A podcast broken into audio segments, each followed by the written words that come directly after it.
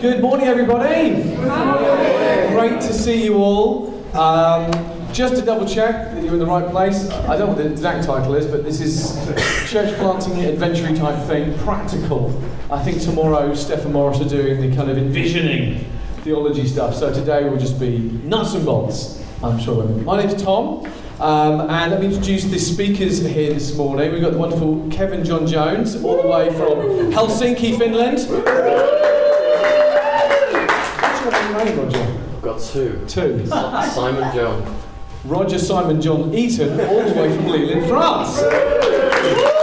Beautiful. Josie Ann Shaw. Josephine Ann Shaw, my wife, all the way from California.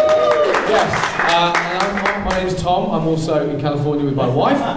And we have an hour, now 55 minutes, and we're going to try and honour that so that you get a break between uh, you know, the next thing happening.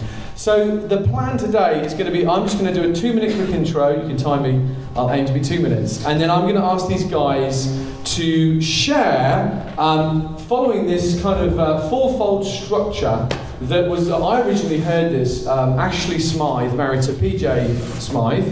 Um, she was interviewed and uh, she used this fourfold sort of flow of the process that often we go through um, when God is calling us on some kind of church planting adventure. See the connection there with the title.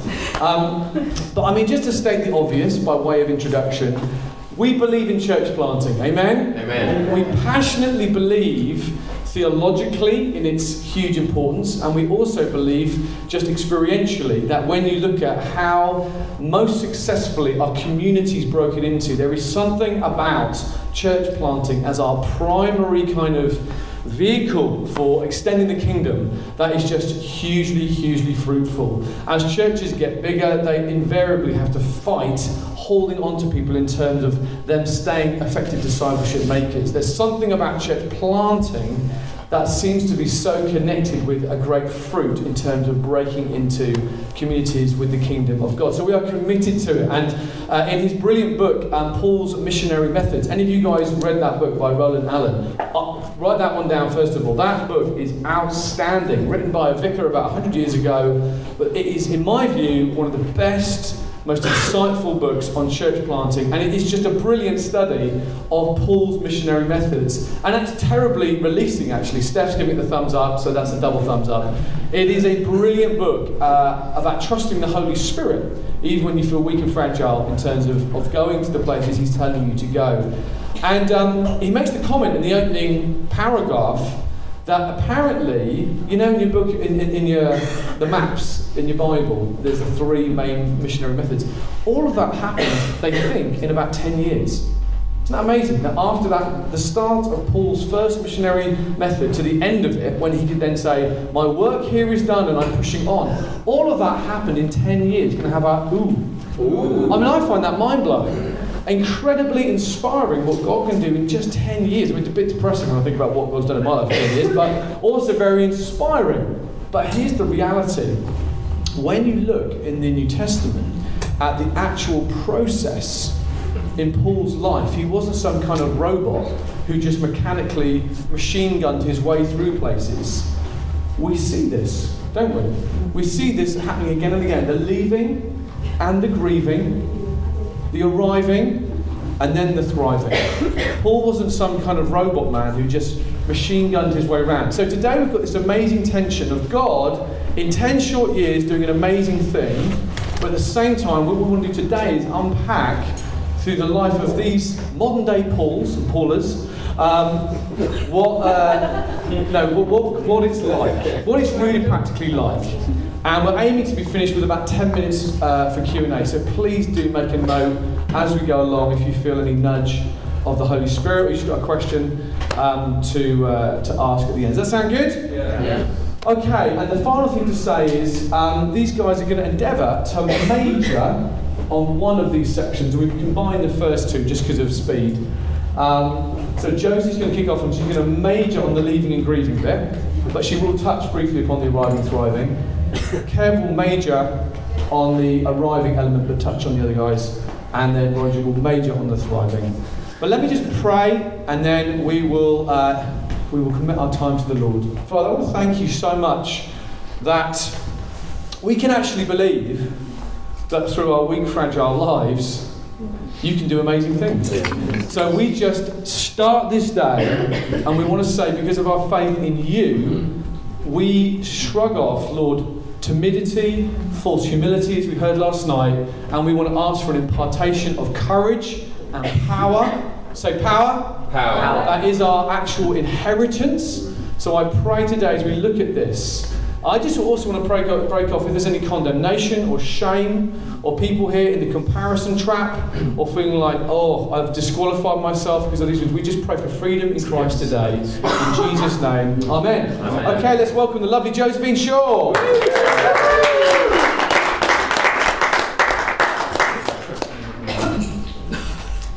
just said he's going to give me a two minute warning so I don't talk too much.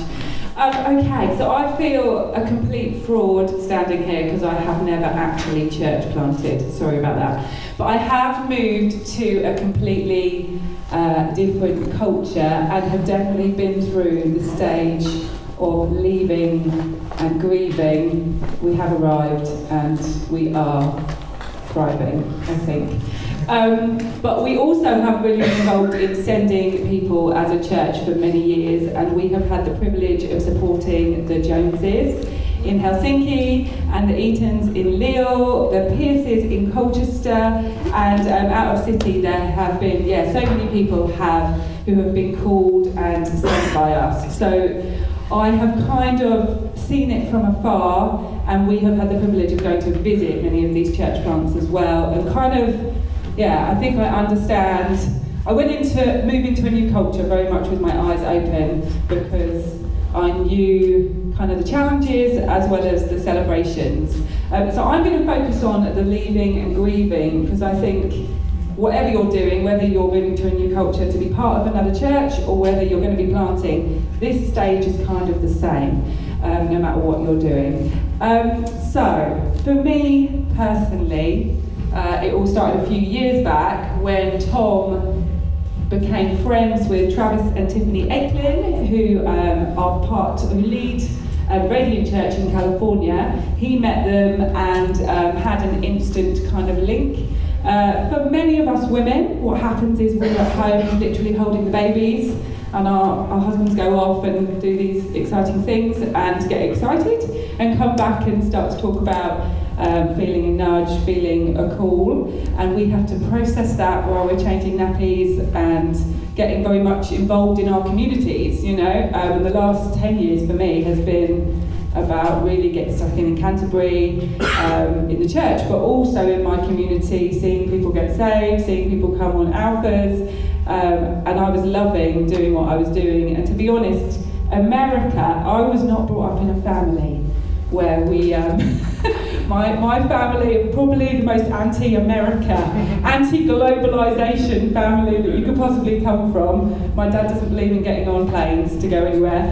Um, so for us to go to America, um, I think if Tom had talked about us going to India or to Africa, I would have been much more positive. But to go to somewhere that I saw, particularly California, that was incredibly shiny and um, was incredibly Christian as well, I, I really struggled with that. So we had a long period of me saying, don't talk about it, don't even talk about it, I don't want to think about it. And um, during that time, Tom was getting kind of prophecy after prophecy after prophecy, but I wasn't in the room. Um, and I was praying about it, but to be honest, I was more, that's for three years, five years down the line. Um, but I think uh, as these things do, things started to snowball, and I did start to realise this was going to happen. Most things that Tom kind of gets excited about do tend to happen. So um, we got to a point where I really needed to kind of make a decision about it and when we were going to be going. And um, I just felt a huge amount of fear. I think for me, the leaving was so much more difficult than I had imagined. We had been in Canterbury for 20 years. We had been there as students. We got married there. The church had kind of been the third person in our marriage. Um, and my ties, my roots went incredibly deep. Um, so leaving, I felt like we weren't finished. I'm a completed finisher, so it just felt like, but we haven't seen all the things that we dreamed of seeing happen. We haven't seen those people get saved. We we haven't um, got building yet. We haven't got this project started yet. You know, there was just so many things. So that was really hard. I felt like I was letting everyone down. Um, before even anybody knew about it, I felt like I was letting them down. And also from my family, um, my older sister had already moved to New Zealand and taken all the grandkids with her. And um, my mum was going through cancer treatment. She's on her own, so I was supporting her through that and going through the chemo with her and couldn't tell her. So it just felt like, from my family perspective, um, it was incredibly difficult. And I just felt like I was um, just just in being pushed into a corner. Um, a couple of best friends knew about it, but that was all. Um, and I felt like, I don't know if you've been in this kind of place, but I felt like God is surely going to speak to me. He's given Tom all these words, he's going to speak to me. And it just kind of wasn't happening. I mean, I was crying out to God, but it, I just wasn't um, getting one of those dramatic words, which meant I felt completely sure. Um, but then I had a dream, and in the dream, um, it was one of those dreams where you jump off a cliff. And um, I jumped off the cliff in the dream, had that experience of, of kind of terrifying feeling of jumping off something. And then what happened was it was more like a step off something.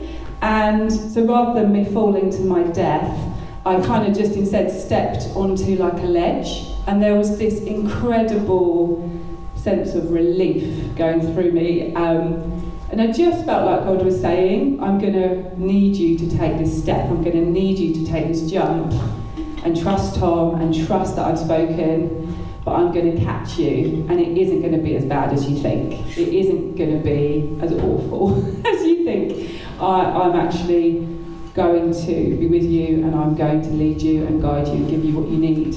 And um, I really felt that that was kind of how things progressed then. I, I got a peace when we communicated it with people. With my family, it was awful. You know, be prepared for that if you're thinking about church planting. It is really hard for family, particularly if when you're telling grandparents. Um, but they get there. And actually, I would say it's been so good for my mum and dad. Um, they have had to lean on God in a, in a way they never have before. Um, and not lean on me. So I think, although it feels like you're being very cruel to be kind, it has actually been really positive for them in the long run. Um, and I think telling the church was nowhere, they didn't mind at all, the church. um, and actually, City Church has flourished in our absence. So I think a lot of, a lot of those concerns um, when, you know, it actually was fine. Um, we then had a year pretty much of waiting for our visa, and that limbo land I'm sure if you've church planted, um, where you're waiting for things to happen, waiting for jobs, you've told everyone you're leaving. It's that kind of pregnancy thing where people are like, haven't you had it yet? You know, and like, you still here? I'm blatantly still here. Um, you know, with California, it just everyone thinks you're joking that you're moving to California anyway. So everyone's like, "You're still here? Were you lying that you're going?" But um, so that stage was strange. But I think by the time we actually left, um, we did feel kind of not relieved, but I think we definitely felt a sense of excitement and we've kind of done that part of the journey. We've left well. It felt like we were able to tie up loads of loose ends, spend really quality time with family. Um, and when we got on that plane to go, it felt like, yes, we're on an adventure, and the kids were with us, and it was exciting.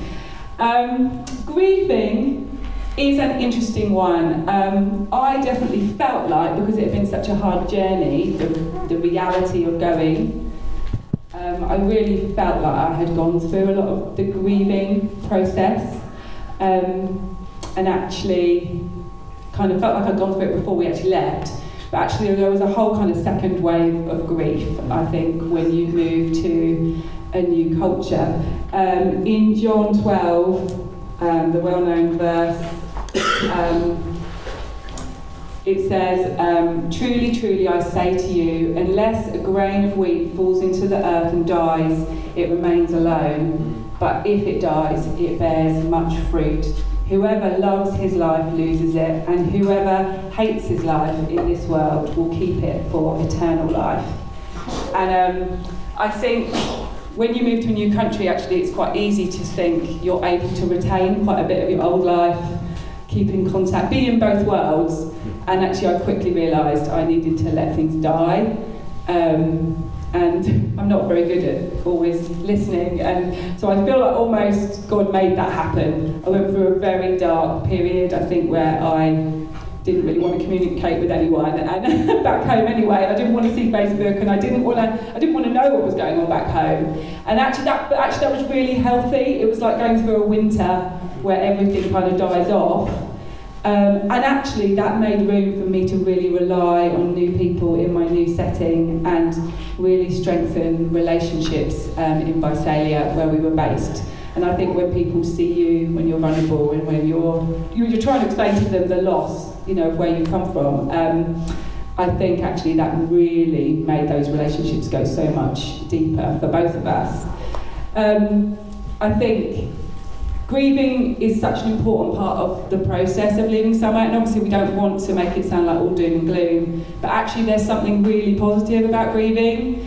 I think the way it forces you into a relationship with your Heavenly Father um, which should be the same no matter whether you stay or you go. you know, I think um, grieving does something like nothing else. It really does become just about you and God and getting those foundations right and relying on Him for everything. Um, and I think I really experienced that, that I needed to get that relationship right with Him. I needed to be remaining in Him and abiding in Him um, in this new place, just in the same way as I needed to do back in Canterbury. So I think out of that um, came, I guess, the arriving kind of took place at the same time as the grieving, really, kind of getting used to a different culture, although they speak the same language. It is very different. To be honest, they don't speak the same language. We, they just look at us all the time like, what? Like when you ask for butter in the supermarket, they're like, what? Because they say brr. Brr. It's just crazy. So there's lots of things which you think is the same, but they don't, like, it's not the same. Um, and just the way they interact is very different as well. And um, when they say things, it's not always what you think they mean. So I think getting, a new, getting used to a new culture cross-culturally is difficult, even if they speak English. Um, and thriving um, I would say the last few months it's been interesting. I'm, I'm very into nature and the seasons, and I, I think we went through definitely a real winter time during the winter where things were killed off. Where actually it felt a little bit like a hibernation. We came together as a family, and actually it really was something wonderful in our family where we kind of hunkered down a little bit. We had people we saw, but it, I think we needed to to survive, kind of be like, guys, we're in this together.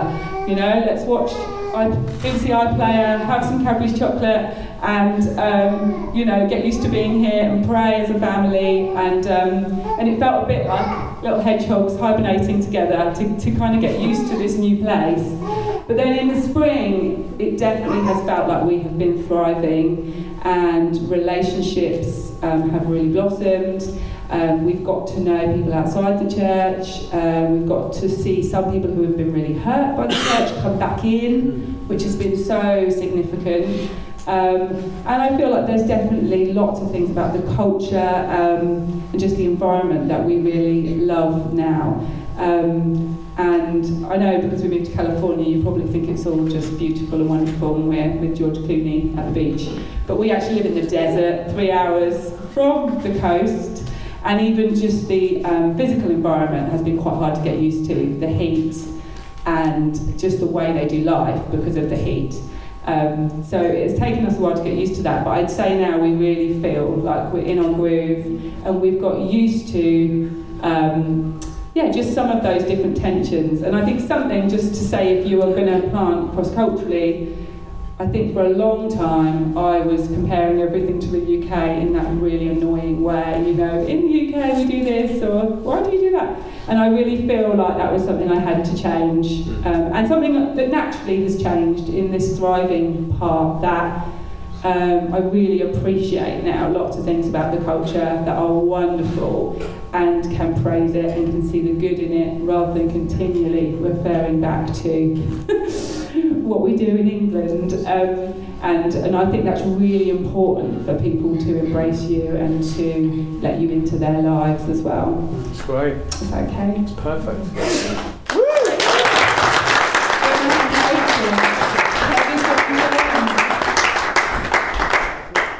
What a great speaker. Yeah. Yes, More. Yeah. Um, I also had the uh, problem with uh, the word butter in Finnish. it was more What is it? complex. What is it? So it's voi, voi, but uh, voi, voi A also means oh dear. So yeah,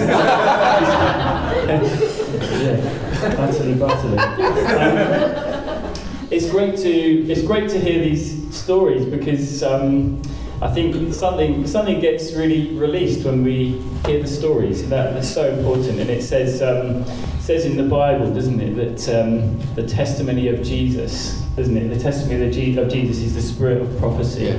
And as we share these stories, it can then give release for, for more to come. Mm. Yeah. And uh, really, even even now, just really pray that for everyone here that we can we can hear this stuff, we can share in one another's stories, but ultimately that it leads to a, a release uh, for, for more to happen. Um, we moved to, to Finland in 2013 and uh, we've been planting Risen Light Church.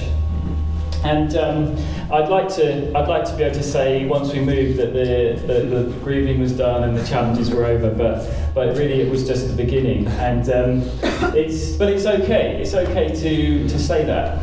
I really think it's okay, and we need we need to say that because otherwise, when we do it and then it's challenging, then we think maybe something's going wrong, or you know it's it's more difficult or whatever. But actually, it's okay to, to say that it's that it's really hard.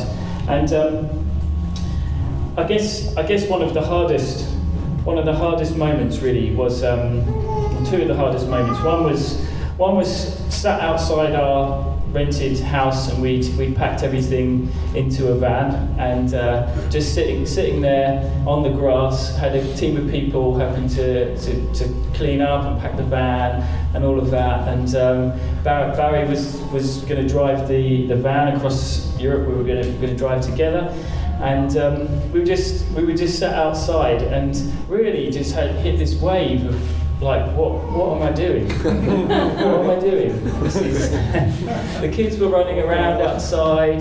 They had no clue that we were about to kind of really. They knew we were going somewhere, but they didn't really know that it was, what was uh, you know that it was going to be minus 28. what am I doing? And and. Um, I think it's all right to not know to not know the answers about that. Yeah. It's, it's really all right, and and I just would encourage everyone today that that we can't, we just can't know. Mm. We just can't know, and I, I think God God speaks to us in different ways, Mm. and um, God wants to God has different ways of mobilising us, and we we.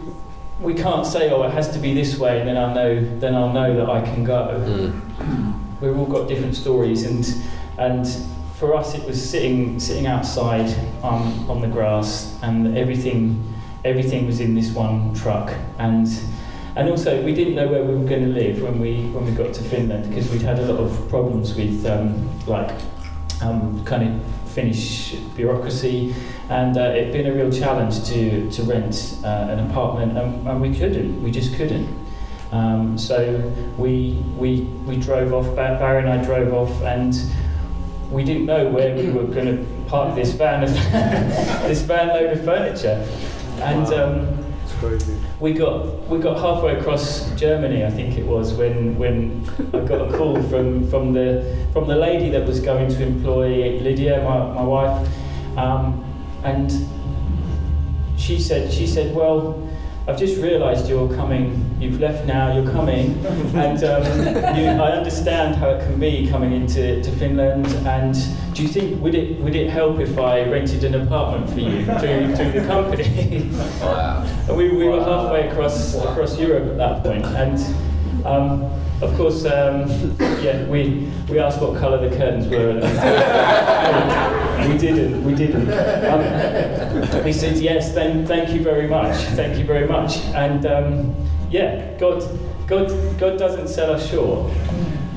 He really doesn't sell us short, and um, he, he provides for, for us, not just not just in the kind of you know the Hudson Taylor books and all that stuff, but he, he really does provide for us. And um, we read about we read about what it must have been like um, for the, the, disciples getting called away from their their, their fishing jobs and uh, coming to, to follow Jesus. And and it's a nice little couple of lines. It's just a couple of lines, isn't it? And Jesus asked them to follow him, and, and they do. And we don't really know doesn't really go into what the what the heart of that really really feels like. Mm. But but um, we, we we have to we have to live out the Bible in order to really in order to really know.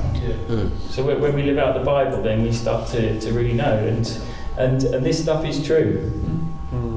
This stuff is really true. Amen. God God is generous. Mm. He's, he's so kind and he, he wants to he wants to give. He wants to bless. He's not he's not stingy. He's not waiting for us to, to trip up, but he wants to bless. And we, we need to come with that, that mindset when we when we um, when we arrive in some some far off place or some or some town that's just down the road or wh- wherever it is that, that God wants to, to bless us and wants to wants to provide for us. And, um, and that was our story. That was our story. It was really hard. It was really hard, and we, we had to. Um, um, we both we both applied for jobs.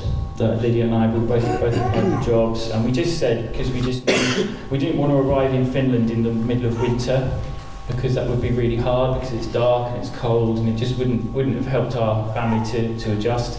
So we said we've really we've really got to arrive in the summer.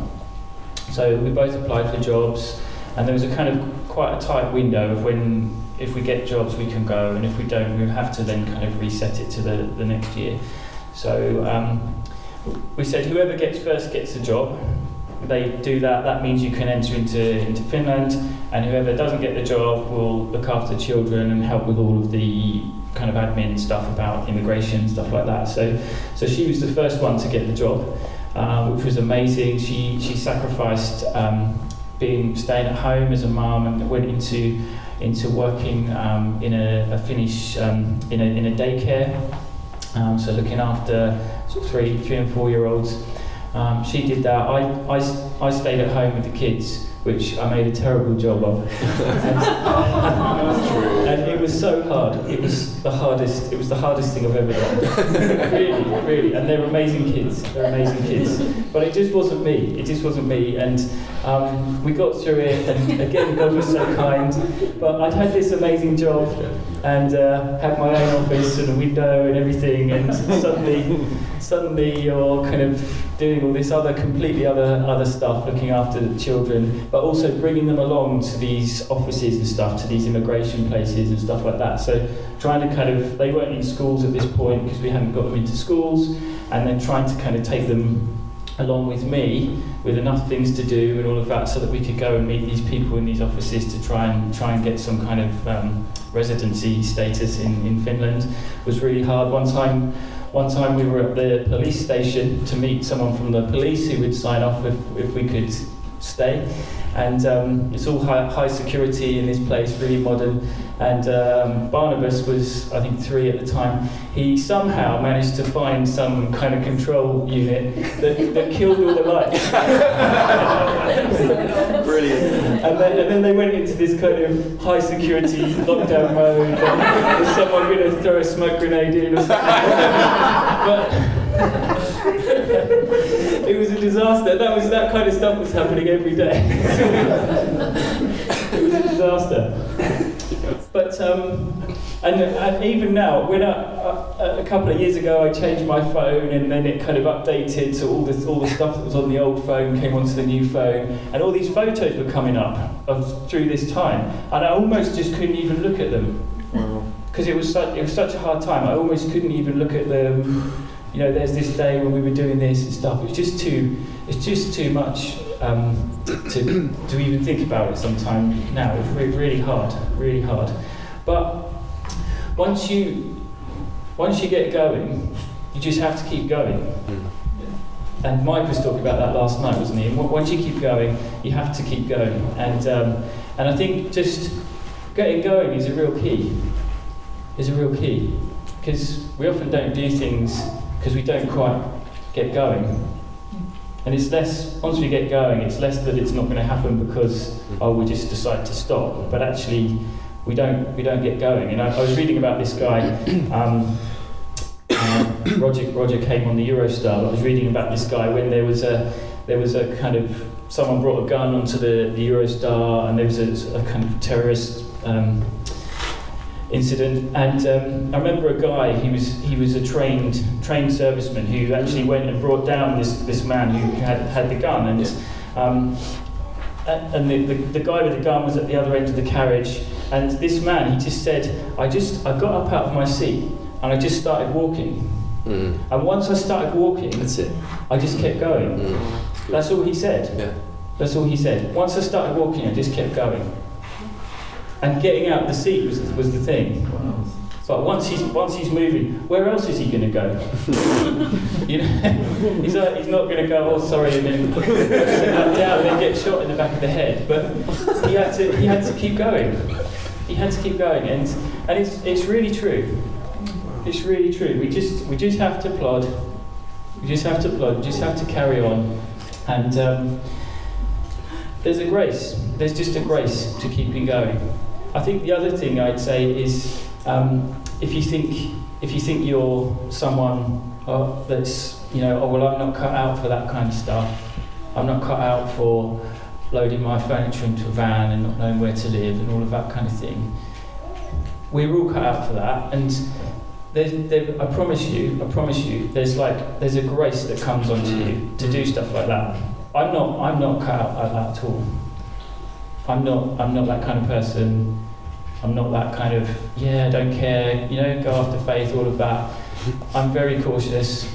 But once you start going, once you start going, it's the grace that comes. Mm. We got there, unloaded the van, Barry took the van away, and then I thought, what have we just done? This, you know, this is not me. This is not. This is not normal for us. Yeah.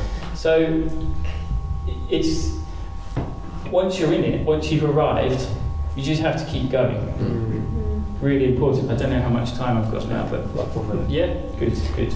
Um, I think, well, in that case, I think I should stop, and uh, we should keep going, and uh, we should uh, have a bit of time at, at the end extra for, for Q and A. Brilliant. Yeah. So good. Thanks, Kev.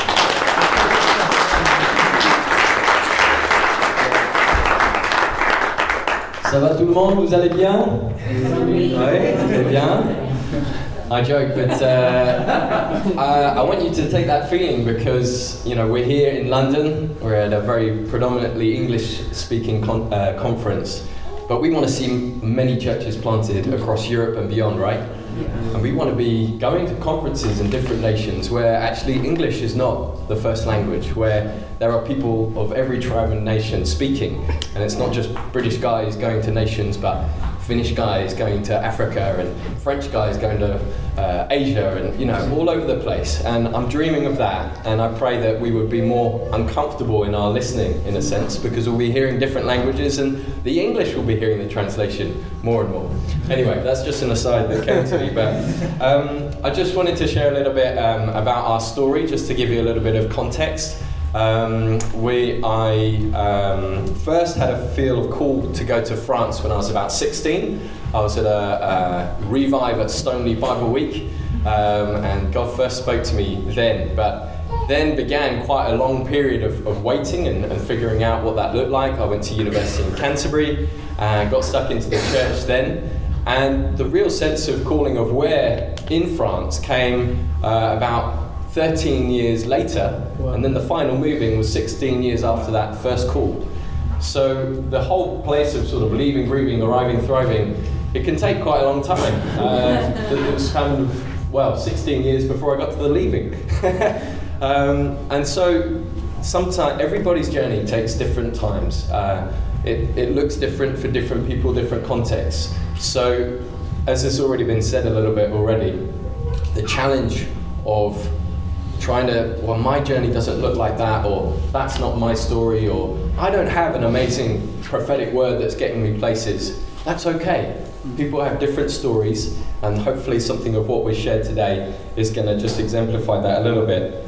Um, God re- did really speak to Mike Betts uh, about a particular prophetic word that I just want to share to you again about God giving favour for church planting along the Eurostar line, just as He used the Roman road system 2,000 years ago to carry the gospel. He was highlighting this man made structure in our day to do it again. Uh, and that particular prophetic word really caught in my heart. Um, I caught faith for that. Um, and it was not just the, the prophetic that came in that helped to steer, but also the apostolic ownership. Uh, I first heard about that word when, when a team Mike had led had been over to Lille, had met some church leaders there, had prayed it out, tested it on the ground. And for me, that was really important to be able to leave well, grieve, arrive, and thrive knowing that you're supported and you're part of something greater than just you yeah. and perhaps a flash in the pan idea. The Great Commission is valid for everyone, but I feel when you are going on a call, you need some confirmation, be it clarity and prophetic word or just different ways that people might encourage you and confirm it for you. But being part of a family, that it's not just subscribing to a membership plan, it is genuine people who care and invest. Uh, and I want to honour these men and women because they have invested richly in me and continue to do so. And we have formed a real closeness that was built over years. So before any of us left, we had journeyed so many things together. We had grown up together, we had learnt things together in the faith. And it's not to say that if you join a, join a church and after a year or so you feel called and you go, you can still be well supported. But I want to encourage you to invest in the relationships and the people with whom you are serving now in the churches you're at, because they are the people you're joined to that you want to uh, feel supported by when you go. Um, we just recently came back to the City Church in Canterbury. Each year we have what we call Global Sunday, when uh, the City Church welcomes back those that they've sent out to plant in the UK and beyond. And uh, there was a really beautiful image uh, that was acted out in practical. Um, there was uh, Tim Wilson, one of the elders, who's, who's quite a, a stocky lad, uh, had this massive rope wrapped around his body, and he stood at one end. And there's another chap, um, I don't know if it's public yet, but he's going to plant. Is it public? Yeah. Yeah. So Matt, Matt Spock is planting in the Isle of Sheppey, and he was at the other end holding this big rope, right at the other end. And, and it was this beautiful picture of when uh, people, miners went down into the mines, they would be joined to the miners up top who would lower them down. But if ever there was a problem, it was like tug, tug. Um, but they always had that supply line. Yeah. Uh, and that is what is happening in reality for us. We can all testify of that going to different nations. We are plugged in not only to relational mission, but to ascending church. It's beautiful and it's healthy, and we wouldn't be able to do it without it. We also moved to Lille in 2013. Uh, I moved, uh, first just me. Uh, we pushed on the doors for jobs, nothing came through. Uh, I had faith to hand in my notice at the church in Canterbury. And uh, after two weeks of being there, God opened up a job, a full time job, which was amazing provision. And soon after, my wife Georgina could hand in her notice, come over with our two year old daughter Miriam. And I think in, in a, I'm not going to do too much on leaving, grieving, arriving. My major is, is thriving, but those early years has, has been said already. Um, it is a it is a period of kind of obscurity. Um, you sort of punch the air. We're going to leave. Come on, who wants to come? Oh, just me. Okay. Um, it's an incredibly vulnerable place, but you, you go, and actually that is so important. And whether you go with many people or just yourself, actually, unless a seed falls to the ground and dies, it cannot bear much fruit. And for example, when Paul went to Athens, he went and he observed the culture. Mm. He observed what there was for God to speak into. And I think for us, we were going, needing to do all the admin stuff. If you go to another country, loads of admin. Um, we wanted to build relationships. I was starting a new job. We were growing in our language learning. We needed time, and that's a grace from God. And seasons are so important.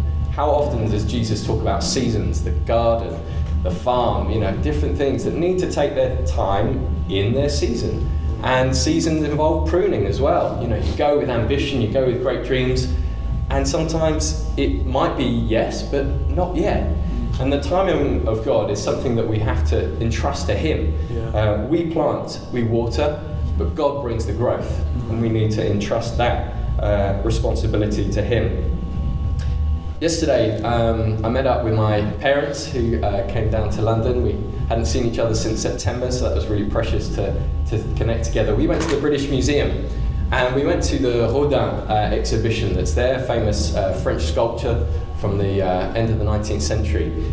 And I, you may know some of his sculptures. There's the, the Thinker, you know, the kind of ugly guy, something like that.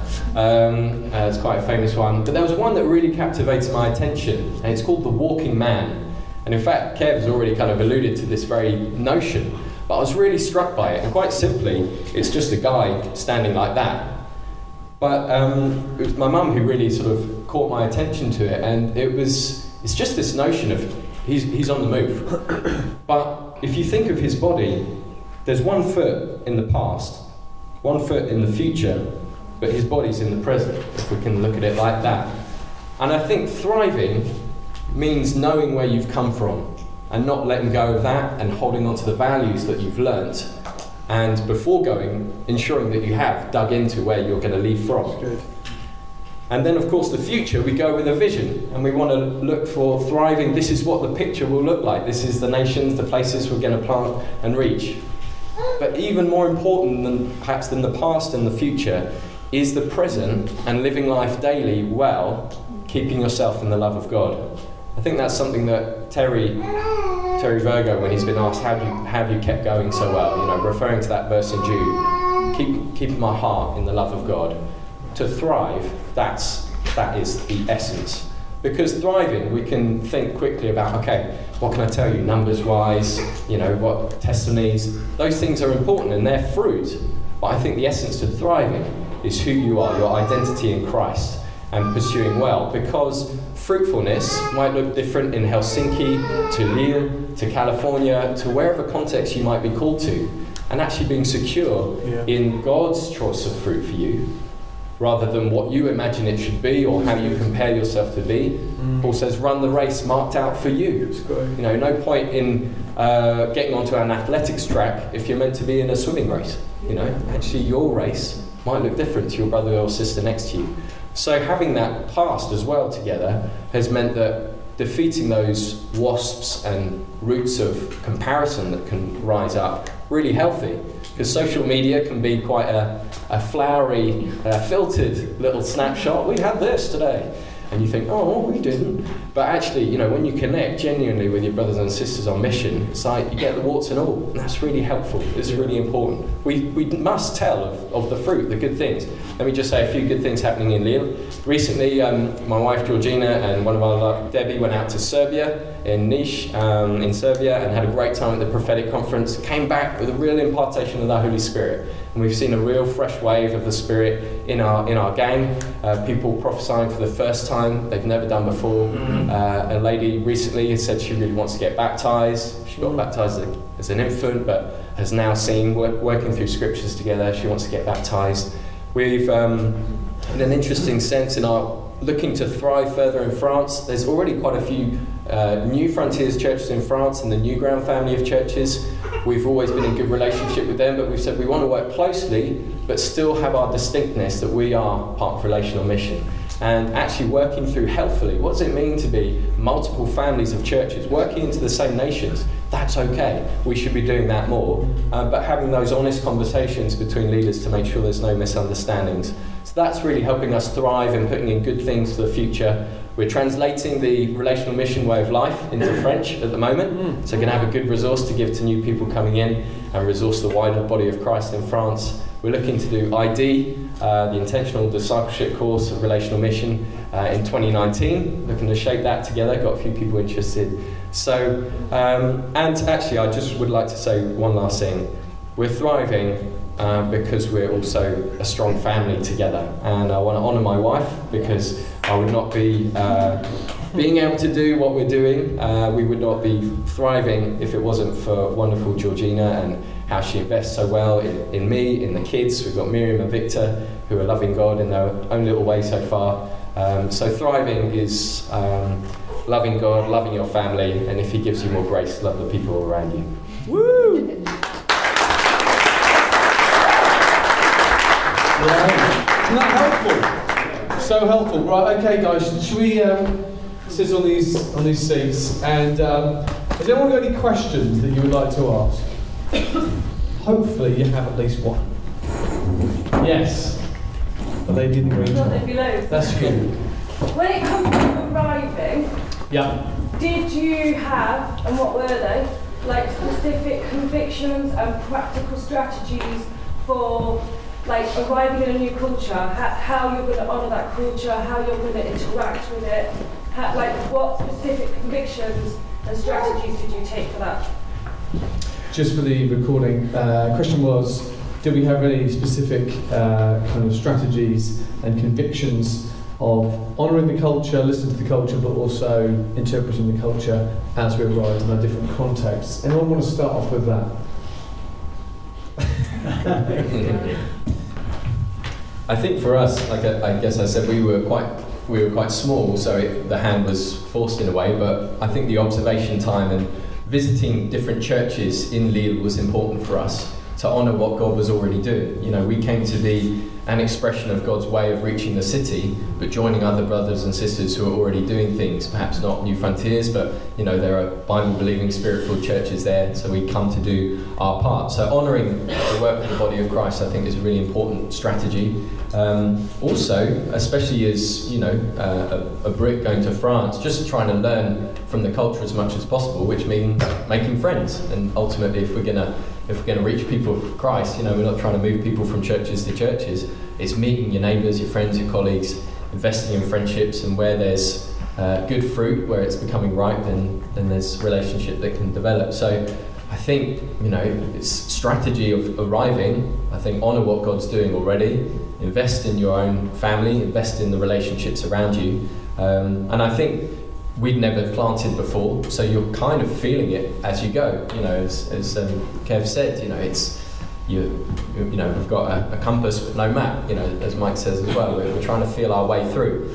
And actually, one thing I forgot to mention that struck me at the uh, gallery yesterday was a quote from Rodin about some of his paintings, and that actually most of his sculptures, most of them are incomplete, but they still remain masterpieces.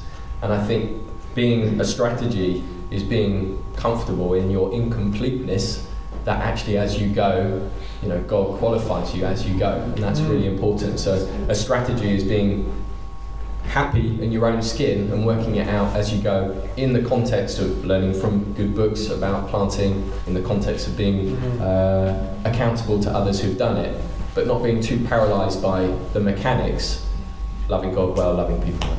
It's good. Um, just, um, I think Roger's exactly right. I, I don't think, particularly if you're moving into a completely different culture, I don't think there's a huge amount you can do. You can do some research and stuff, but I think the key thing is just going in with your eyes open and being ready to observe and to, to notice. I think when you when you first arrive, that first six months, that first one year, it's quite it's a very sort of fertile time in terms of what, what you can what you can notice. You know, there's there's a lot that can um, that you can notice that maybe even now, five years in, that we would just take for granted. So, I think just observe. I think most of, unless you have a strong connection to that culture, then you're not really going to come with very much. Yeah, Yeah, I just think, um, like I said at the end, just I think really loving and verbalising your love of the new culture you're in is so important. I think we have known of people who've gone to the States and just kind of taken the mick out of it, you know, because it's easy because we think we know it and we're, we have an idea of kind of what it's like, but I think they kind of expect that you know, from English people. And um, I think to actually really verbalise your love of what you're seeing, how much you appreciate their country, whatever country you're going into, or culture, you know, even a another city in the UK, to actually really verbalise what you love about it, not to focus on the things that are hard, you might be missing home, but to focus on what you love about the food, about the buildings, about the parks, you know, finding positive things. Um, to really focus on and really bring your family into things that are really important to that culture and go to people's houses and experience their food and their celebrations is really important. And tying on from that, obviously, it's a very practical expression of being a disciple. So we say we're disciples, learners, and a lot of the time I think in our spiritual life, I don't know how much I am teachable. You know, God has to relentlessly say. I think the very, you have to submit, I think, in humility to the culture. You have to I think you have to keep your mouth shut a lot of the time and just smile, and, not in a fake way, but really honour. And particularly the Br- British people have both a, an amazing cultural in, because a lot of the world knows British things, and you know Paddington 2's fame. You know, there's lots of British jokes. It does open people like, oh, I love America, I love Britain. But there is also baggage. that is If you go to New Zealand, if you go to India, if you go to basically anywhere, we've kind of at some point both been a blessing and something of a, a challenge. So I think you have to you have to be for us being positive was was, Yeah. was genuine but very very intentional secondarily posture of learning slowly so it, I, I was on I'm on staff and I could change things but I deliberately said year one I'm changing nothing I'm coming in I'm just here to serve I'll do anything you want me to do on staff and I'm here just to learn how you do it even in my head I'm thinking what do I do this Third thing is journal like crazy.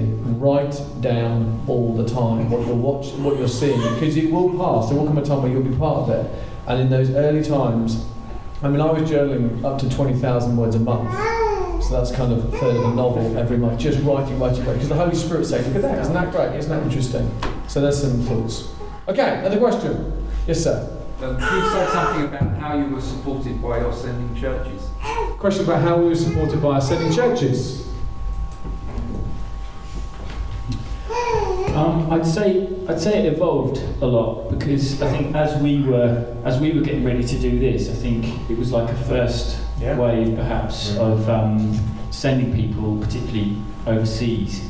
So um, I think it was something we were working out in partnership together. I think there were many different phases of that.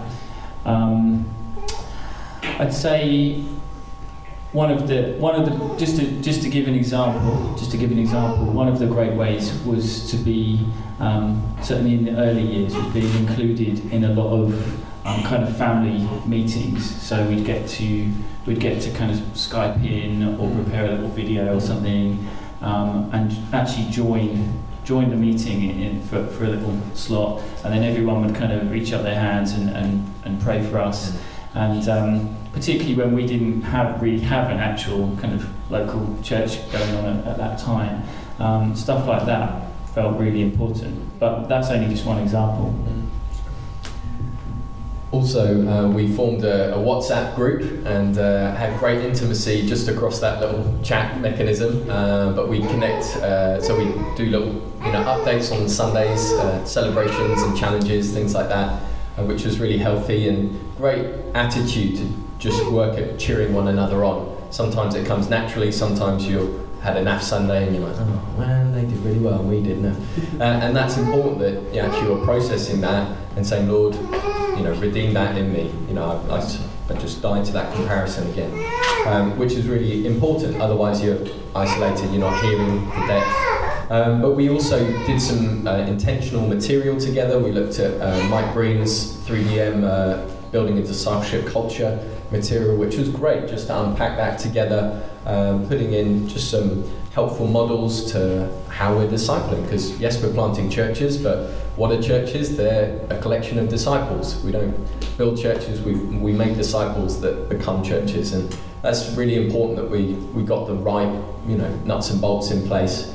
But sometimes it was actually, let's leave the material this week, let's just love on a couple, uh, let's just hear their stories, tell us how's it going, lift the lid on the bonnet of your marriage and, and just talk, talk openly. And because we'd had that depth before, we could. But it wasn't always easy. Sometimes different couples, different moments, it wasn't easy to open up.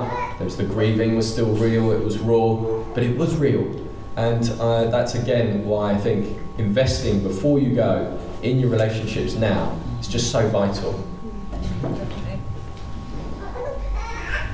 Think, to quote an American word, intentionality is everything. I think you have to think through how are we going to keep the profile of this very, very high at the local sending church. So everything you can think of, from website, Sunday morning presence, you know, monthly paper public publications, uh, physically flying them back, you to budget that in so that you are paying for them to come back and helping them because they probably haven't got the money to do that regularly. You want to be every time you have a prayer meeting, getting them on the on the on the kind of agenda for that. Basically, everything you think of. So we would often try and Skype them into an elders meeting, or if we've got raising leaders meetings locally in Canterbury, how can we can we Skype them in for that? Why not? If we're having we would often, as elders, we'd be praying and then go, hey, let's just bless Liam, and we'd do a WhatsApp and we'd all pray and do like a recording WhatsApp thing, you know.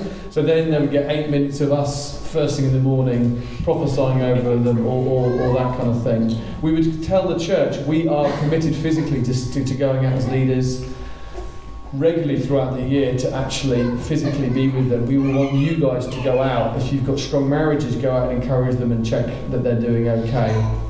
And then I think over time we've, we've also developed a bit of a, a model. So um, with the wonders of sort of joint Skype, if we're saying let's Skype every two months as couples, we can all manage that. You can get up to eight couples on a Skype. And then you would, we would look at four things, spelling the word temp, T-E-M-P. We would look at theological stuff that they're battling with. We would look at emotional health. So all the Pete Scazzero stuff has been a bit of a game changer for us. We're always trying to get that into us. We'd look at marriage. We'd often be thinking how your marriage is doing, and then the fourth thing would be the practical coaching side of things. And, and it's not that we cover all those obviously each time, but over almost like a, a you know a several year um, time frame, we're thinking these are those four. If we can really nail those big four, that's going to really support them as they're in their isolated position. So trying to be intentional in terms of what we're actually aiming to, to do and support them. Yeah, just two other things. Um, so we had that with all with kind of the four couples, four uh, with us, and then the three plants. Um, I also set up a little WhatsApp group for the girls, for the wives, just if you know where there could be more personal things that were shared or prayer requests, which maybe they didn't want to share with the guys as well, which was really good. And then also Global Sunday, I think has been so amazing. City Church. Um, We've been doing that two, three years? Three years. Three years.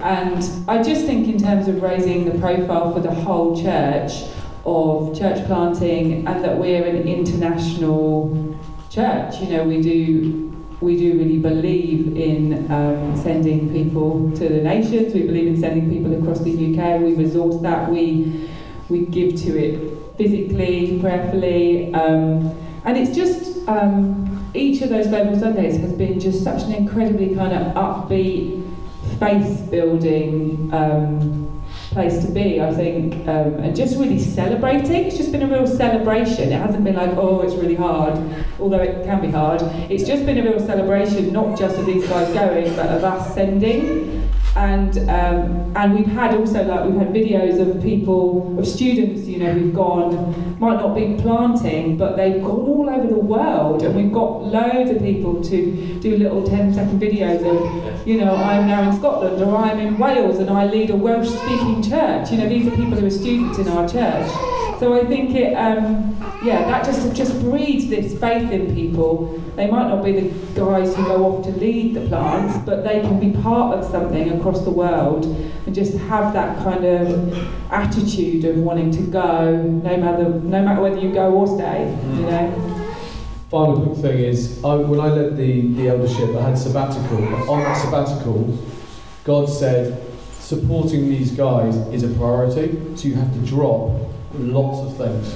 So I literally came back and said to the team, that's what I feel God saying to me. So for me to physically go out regularly, for me to have mental space mm. to think about them, I can't do everything I was doing. And that wasn't easy, mm. but we sensed God was in it. So I would say if you're, if you're on the team, or particularly a team leader, I don't think there's a shortcut for you personally, not just intending to do it, but having capacity to do it. We've got time for one more real quickie.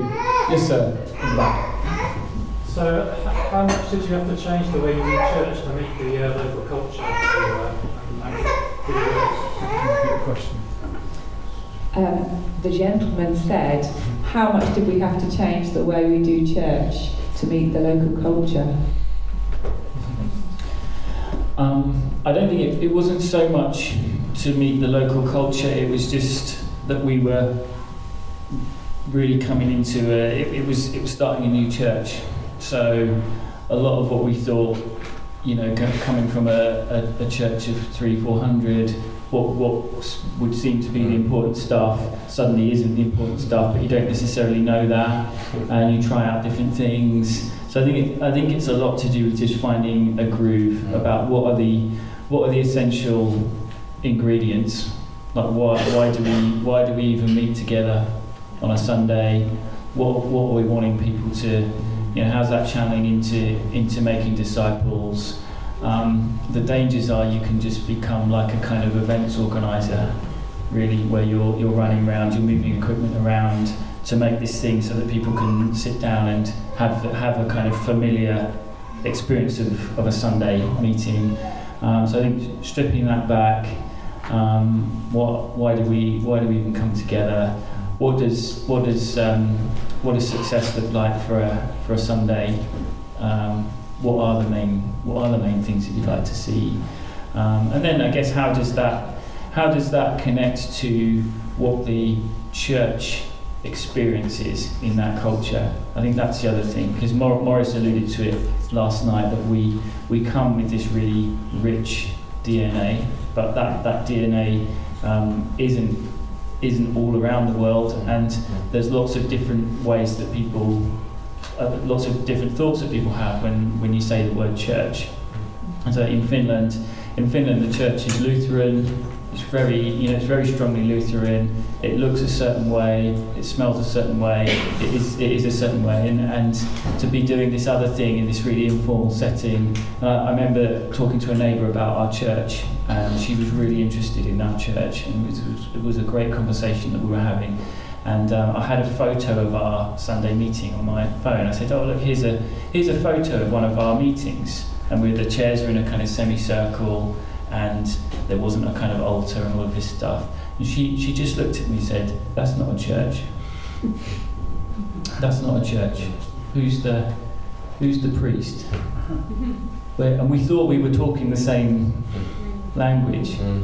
but we were actually completely talking about two different things. And um, I think figuring out what, what the what the experience of church is. Mm. What does the word church even mean?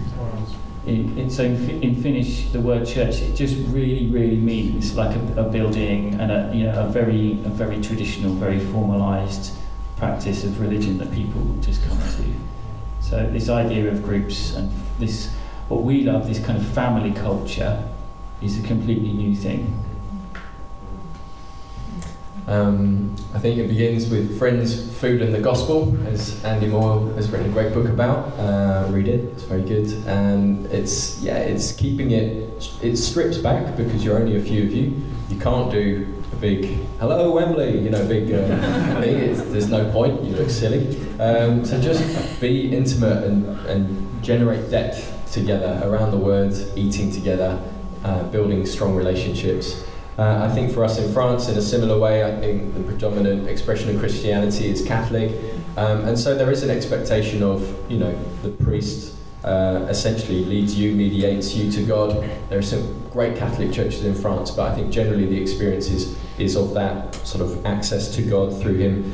And so I wanted to work hard, and part of us going there, I wanted to get full time work. I'm a project manager in a in a marketing company, uh, and so I'm, I'm kind of forced to not be always available, which forces me to raise up others to help disciple and lead.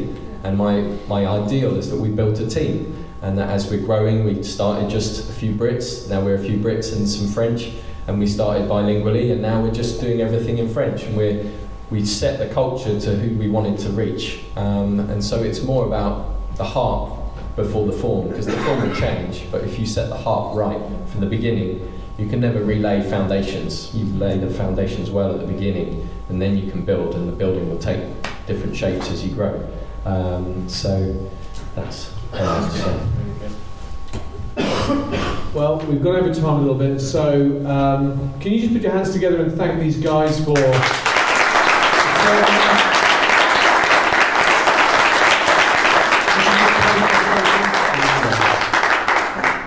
What, is Steph still here? No. Steph's seminar, Steph and Morris's seminar is on church planting tomorrow, isn't it? Is it in here? Yeah. In here too. So go to that one too. Pioneer Zone. Just to say, there's a Pioneer Zone set up as well, where different church planters, people in pioneering situations, will be there, manning the stand at different times. If you just want to grab anyone and chat through, pray through, talk about, then we'll be there. Yeah, Lord Jesus, we um, we just want to thank you so much, Lord, for your favour, Lord. It is so exciting just hearing these stories of how you have called, you have planted, you have watered. People have come to know you, Jesus, Lord. We are we're just so grateful. We're so grateful for the journey, God. Um, so grateful for the times when we are in obscurity, um, where we've been able to go deeper in our relationship with you, God. And um, I just pray for each and every person here, wherever they're at on their journey, God. I just pray that they um, would have soft hearts to you today. They would have listening ears. Lord, I just, uh, I just pray, Holy Spirit, you would come and speak powerfully to people. I pray for words of knowledge, pray for pictures. I pray um, these few days would be a significant time just in their story, God, of you calling them to fresh things, Jesus, calling them to, yeah, just to be part of your plan for for this nation and for the nations, Jesus. Yeah, thank you, Lord. Amen. Thanks, guys. Have a great rest of the day.